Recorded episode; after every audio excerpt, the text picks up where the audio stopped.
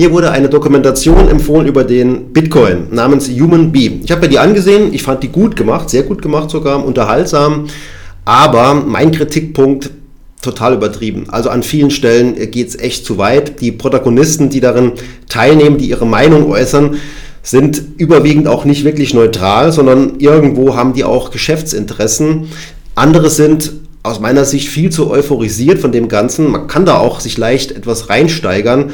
Und naja, ich persönlich bin da eher äh, skeptisch und ich möchte euch mal die Stellen zeigen, wo ich einfach finde, man schießt über das Ziel hinaus.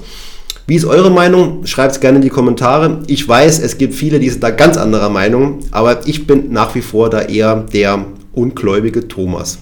Viel Spaß, investiert in Wissen.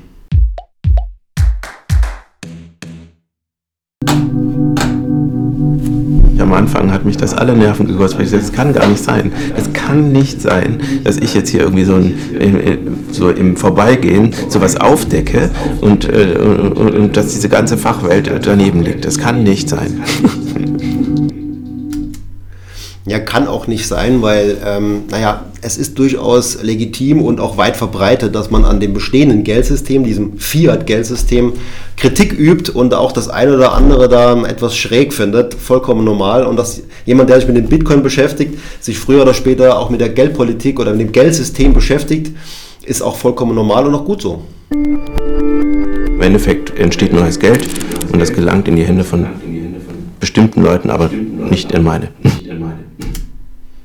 Aber auch hier, äh, der Cantillon-Effekt, ähm, es verteilt sich nicht auf alle. Ja, okay, aber was ist beim Bitcoin denn anders? Wird das neu geschaffene Geld oder der neu geschaffene Bitcoin an alle gleichmäßig verteilt? Ist ja auch nicht so. Von daher verstehe ich hier auch nicht so ganz die, die Abgrenzung jetzt hier äh, bestehendes Geldsystem zum, zum Bitcoin.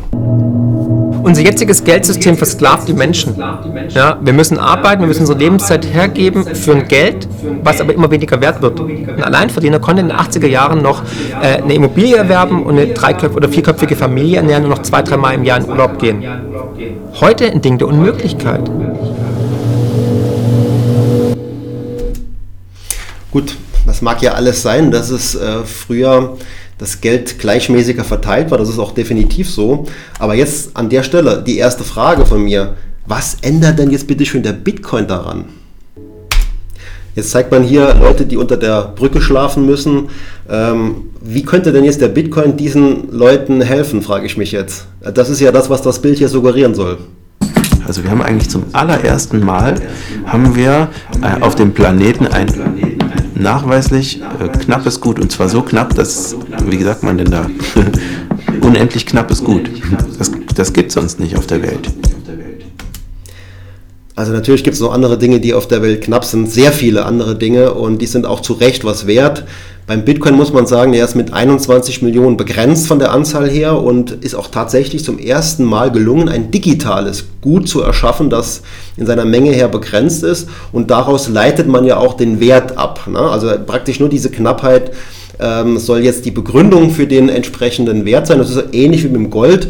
Da hat man ja auch einen Preis, der wird auf dem Markt gebildet, einfach nur nach Angebot und Nachfrage. Kein Mensch kann jetzt nachrechnen, ist das korrekt so, ist das jetzt angemessen, ist das jetzt günstig, ist das jetzt teuer. Beim Bitcoin ist es eben ähnlich, nur dass es eben digitales Gut ist. Und da muss sich eben jeder die Frage stellen, was wird es in 100 Jahren noch geben? als Wertspeicher Gold oder der Bitcoin, beides, das ist die große Frage. Ähm, aber grundsätzlich nur aus Knappheit heraus kann man keinen Wert ableiten. Das ist ein total faszinierender Aspekt von diesem Bitcoin. Das, was in dieser Blockchain drin steht, das ist sicherer als in Stein gemeißelt. Da kann man auch drüber streiten. Äh, ich sag mal, was in Stein gemeißelt ist, kann Tausende, Millionen von Jahren überstehen was in der Blockchain drinsteht, naja, ist letztlich sicherlich angreifbar, weil alles, was digital ist, irgendwo angreifbar ist. Man denke nur mal an äh, mögliche neue Rechenleistungen der Zukunft, Stichwort Quantencomputer, was da alles vielleicht möglich sein könnte. Also das würde ich niemals so unterschreiben, dass jetzt irgendwas, was in der Blockchain steht, was aktuell sicher ist und auch noch nie gehackt worden ist, ob das für alle Zukunft tatsächlich so sicher ist. Freiheit. Freiheit. Selbstbestimmung. Selbstbestimmung. Ähm, aber natürlich nur, wenn du deine Keys selbst hältst. Ja. Freiheit und Selbstbestimmung, aber nur wenn man die Keys hält. Also ich finde einfach da keine Verbindung ähm, zu diesen Begriffen. Freiheit und Selbstbestimmung ist für mich was anderes wie Bitcoin zu besitzen. All the energy source that we use comes from renewables, from hydropower. Uh, Venezuela has the, uh, the third largest hydro dam in the world. Ja, Thema Stromverbrauch. Und da sind wir ja, beim Bitcoin auf jeden Fall beim sensiblen Thema. Jetzt sagt er als Miner in Venezuela, dass sie eben hauptsächlich mit äh, grüner Energie, also regenerativer Energie, dieses Mining, was ja sehr energieintensiv ist, betreiben. Ich meine, irgendwo ist es logisch, ich meine, er ist ja Miner, er will ja auch da das Image irgendwo ein bisschen aufpolieren. Und wenn es auch so ist, und ich gehe mal davon aus, es ist tatsächlich so, dann ist es aber wirklich nur deswegen so, weil es am günstigsten für ihn ist. Machen wir uns da nichts vor. Die Leute, die meinen, um denen geht es um Profit, denen geht es um Gewinnmaximierung. Das ist nun einmal so. Und deswegen werden die mit grüner Energie dann meinen, wenn es für sie am günstigsten ist. Ist die Frage, kann ein Mensch das erfinden oder kann ein Mensch das erfinden? Ich glaube, das muss irgendwas Außerirdisches sein oder irgendeine höhere Macht sein. Es ist ein Geschenk des Himmels, weil er absolut altruistisch ein absolut geniales, fast nicht menschliches Konzept kreiert hat und uns geschenkt hat und dann verschwunden ist. Es ist wie Jesus 2.0 eigentlich. Jetzt geht es natürlich immer mehr so in ja, die Faszination über. Jetzt wird auch schon wirklich ganz klar übertrieben. Ähm, es ist es ist ein geniales System, da wird es wohl keine Diskussion drum geben. Dieser ominöse Satoshi Nakamoto hat da offenbar etwas äh, ganz Neues, Innovatives in die Welt gesetzt und ist dann eben verschwunden. Von mir aus altruistisch, kann man so bezeichnen. Ähm, ja, aber deswegen gleich von einer höheren Macht oder von Außerirdischen oder von Jesus 2.0 zu sprechen, jetzt beginnt es eben so langsam ja, sektenartig zu werden, das Ganze. Bitcoin wurde gegründet, um die Welt zu bereichern und nicht um gewisse Individuen zu bereichern. Und das ist der Unterschied zwischen Bitcoin und allen anderen Coins. Das ist der Unterschied zwischen Bitcoin und Shitcoins. Und deswegen nennen wir sie auch Shitcoins, weil es ist, es ist, ähm, es geht nicht darum, die Welt zu bereichern, es geht darum, sich selbst zu bereichern. Gut, ähm, trotzdem hat der Bitcoin ja doch einige bereichert und das Ganze ist ziemlich ungleich sogar verteilt. Wir gehen noch gleich drauf ein. Satoshi Nakamoto hat lange an dem Code für Bitcoin geschrieben, mehrere Jahre schon im Voraus. Deswegen ist auch dieses Timing, das 2008 in der Finanzkrise zu veröffentlichen, ähm, war ein bewusstes Abwarten.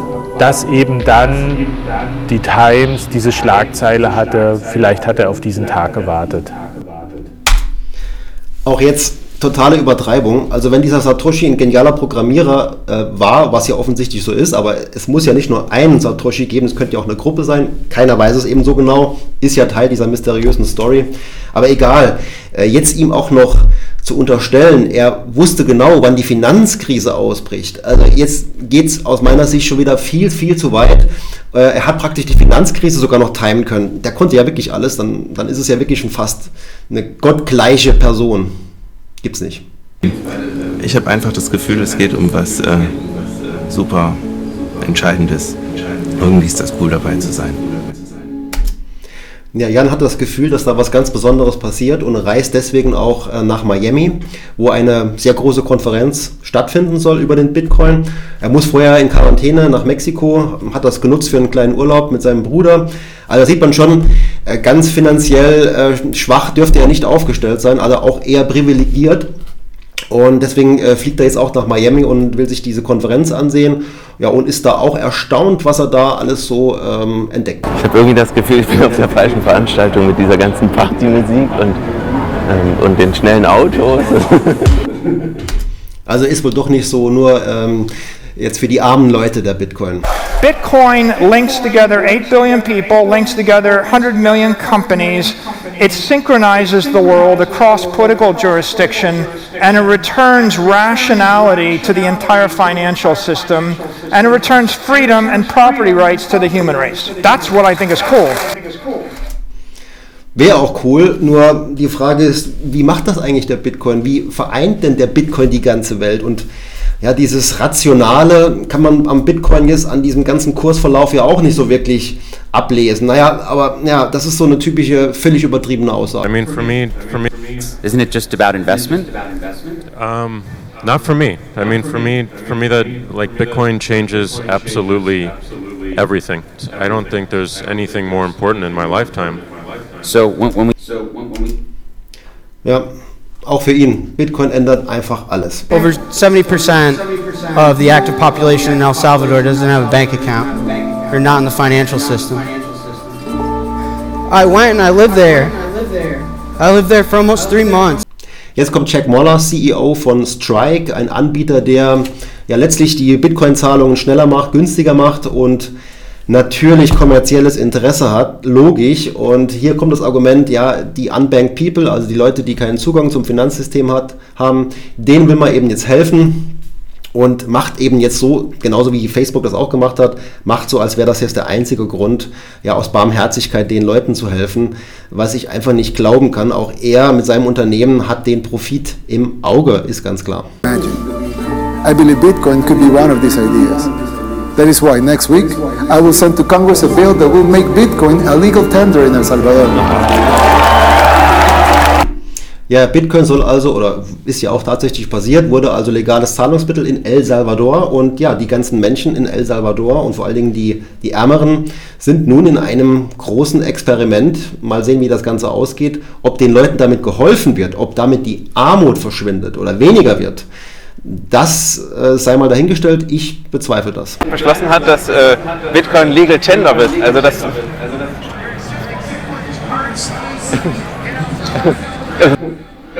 Ja, Jan ist da ganz ergriffen und begeistert, dass das jetzt passiert ist. Und er glaubt, meiner Meinung nach, so wie ich ihn einschätze, er glaubt tatsächlich daran, dass das Ganze ein großes Projekt ist, das die Menschheit verbessern wird und ja, Armut verschwinden lässt. Und jeder kann da leben, wie er will. Also wirklich dieses sehr ähm, idealistische Ziel. Und leider kann ich der Logik oder der Denkweise nicht folgen. Das offizielles Zahlungsmittel ist in diesem Land. Das ist was mega Besonderes. Es ist halt, eine, es ist irgendwie eine Handvoll Menschen, die wissen, dass es, äh, dass, dass es hier eigentlich um alles geht. Dass Geld und Staat sich trennen, das ist, also das, dass das überhaupt funktionieren kann, kann man sich so erstmal gar nicht vorstellen. Aber wenn man, wenn man hier war, dann weiß man, dass das. Ja, wenn man dort war auf der Konferenz, dann glaubt man das wahrscheinlich, wenn man dann von diesen ganzen Eindrücken da total überwältigt ist und dann irgendwie auch glaubt, ja, äh, Geld und Staat trennt sich letztlich, also nee, also auch daran glaube ich absolut nicht. Die Notenbanken werden alles versuchen, um Bitcoin zu diffamieren, zu stigmatisieren. Hauptsächlich wird. Ja, es sind wieder die bösen Notenbanken, die ja so große Angst offenbar haben, um den äh, ja, zu stigmatisieren oder zu kritisieren. Meiner Meinung nach, wenn es wirklich ein Problem wäre für die Zentralbanken, für die Staaten der Welt, dann würde man den Bitcoin großflächig verbieten und ihm damit großes Problem machen. Man kann ihn nicht verschwinden lassen dadurch, das ist klar, aber er würde ja doch in eine sehr dunkle Ecke getrieben werden. Und von daher ähm, wäre es durchaus ein Problem. Äh, in der Arena der Ideen ähm, werden die Attacken kommen. Das heißt, Bitcoin ist schlecht, Bitcoin ver verbraucht zu viel Energie, nur schlechte Menschen verwenden Bitcoin, ähm, Bitcoin ist ungerecht, Bitcoin sind ungleich verteilt. Ja, er zählt jetzt die Argumente so etwas auf, als wenn die alle jetzt äh, nicht wirklich gerechtfertigt. Ich sehe es ein bisschen anders. Äh, Bitcoin ist schlecht, ist natürlich eine viel zu pauschale Aussage, die kann man so nicht stehen lassen. Aber die Kritik habe ich auch jetzt selten gehört in der Pauschalität.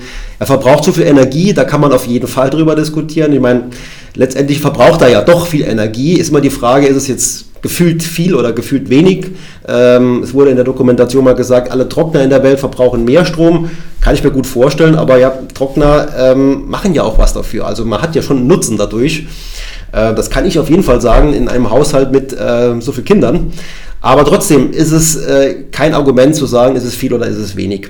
Äh, das nächste Argument war, wo er sagte, äh, nur schlechte Menschen nutzen den Bitcoin, ist auch zu pauschal. Aber Fakt ist, es gibt ganz, ganz viele kriminelle Zahlungsströme äh, mit Bitcoins. Das ist so, da kann man nicht drüber diskutieren. Das ist einfach ein Fakt, äh, dass viele Kriminelle Zahlungen über Bitcoin gerne nutzen. Ja, und dann das Argument, äh, Bitcoin ist ungerecht oder ungleich verteilt. Auch das kann man so stehen lassen, absolut. Äh, das ist aus meiner, aus meiner Sicht auch so und ich zeige euch auch mal, warum ich so denke. Wir sehen hier in der Grafik die Übersicht, wie die, ähm, wie die Bestände verteilt sind. Es ist schon etwas älter, äh, von 2017, aber da sehen wir schon, wie es damals war und das hat sich auch bis heute nicht gravierend verändert. Also wir haben eine ganz, ganz hohe Anzahl von Konten mit eben ganz, ganz wenig Bitcoins. Das ist ganz klar. Und da wird deutlich weniger, je mehr Bitcoins auf den Konten liegt. 0,1 bis ein ganzer Bitcoin haben dann nur noch eine Million. Das ist wie gesagt schon ein paar Jahre her und hier unten, wenn es dann wirklich viel wird, das sind nur noch einzelne Leute. Äh, das sind dann eben diese sogenannten Wale, die dann eben mit der Menge natürlich sehr, sehr dominant sind. Das sieht man gar nicht mehr. So schauen die Preisgrafen von Bitcoin aus. Und das wird so weitergehen wahrscheinlich. Jetzt haben wir noch etwas Charttechnik sogar bekommen. Ähm, so sieht also der, der Chart aus. Denke ich, das ist vielen klar. Und es wird auch so weitergehen wird hier zumindest gesagt und ich sage, verlasst euch nicht darauf. Ich fand das am Anfang sehr irritierend, irgendwie die Vorstellung, dass man jetzt vielleicht reich wird, aber ähm, also im Endeffekt,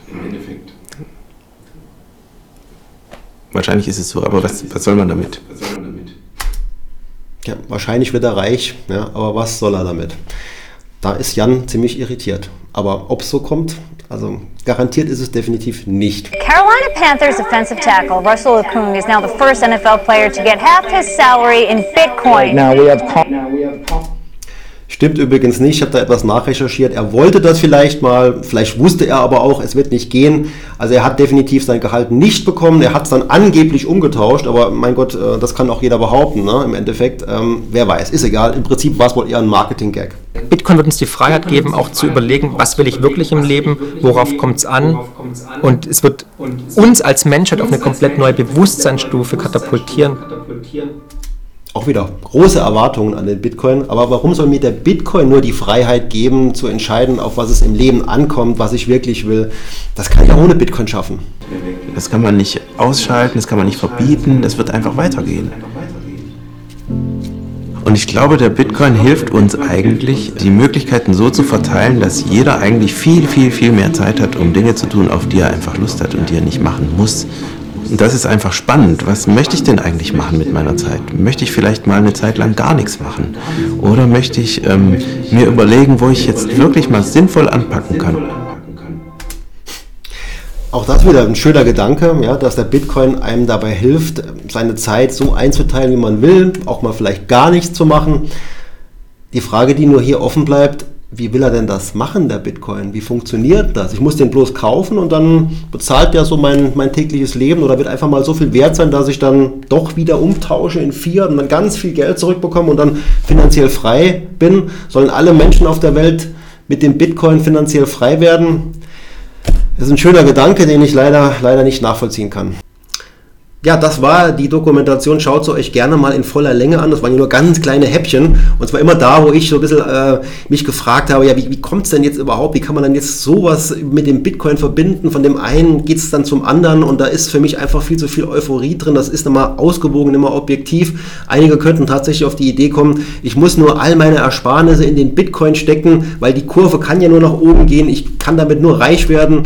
Äh, das stimmt natürlich nicht und das wird auch so nicht kommen. Also da bin ich ganz fest davon überzeugt. Der Bitcoin wird bleiben, das glaube ich auch. Er hat, er hat einen Nutzen, er ist nicht nutzlos. Man kann wirklich, man ist ein Wertspeicher mittlerweile, man kann einen gewissen Wert, wie auch immer hoch der ist, also das ist ja nicht festgelegt, aber es ist tatsächlich so, dass es wohl einen Wert hat und auch dieser Wert irgendwo bleiben wird und dass man das relativ gut von A nach B eben transferieren kann, nicht ohne Gebühren, das kostet teilweise richtig viel Geld, äh, aber das sind nochmal die Details jetzt, aber er hat auf jeden Fall es geschafft, ein digitales Gut äh, ja, in der digitalen Welt knapp zu machen. Und das ist schon eine Leistung, das ist eine technische Innovation und die hat einen gewissen Wert. Aber das Ganze trägt für mich einfach viel zu viele abenteuerliche Blüten und da möchte ich ganz einfach etwas, vielleicht etwas dämpfen. Ja, und dieser Satoshi Nakamoto, wenn er denn tatsächlich existiert, das ist ja nur ein Pseudonym, äh, der ist auf jeden Fall dann ein genialer Programmierer, aber vielleicht fasst er sich selbst an den Kopf und denkt sich, mein Gott, was die Leute jetzt aus dieser, aus dieser Idee jetzt gemacht haben, ist ja dann doch irgendwie übertrieben. Möglich ist es. Nur noch eine kleine Info am Ende. Die Aufnahme entstand am 4.1.2022. Der Bitcoin kostet heute rund 41.000 Euro je Bitcoin. Und ja, wo die Kursreise hingeht, wer weiß das schon? Ich nicht, andere auch nicht. Von daher übertreibt es nicht. Es wird nicht jeder reich mit dem Bitcoin und passt vor allen Dingen auf. Äh, es gibt viele, viele Gauner rund um das Thema Bitcoin. Macht's gut und bis bald.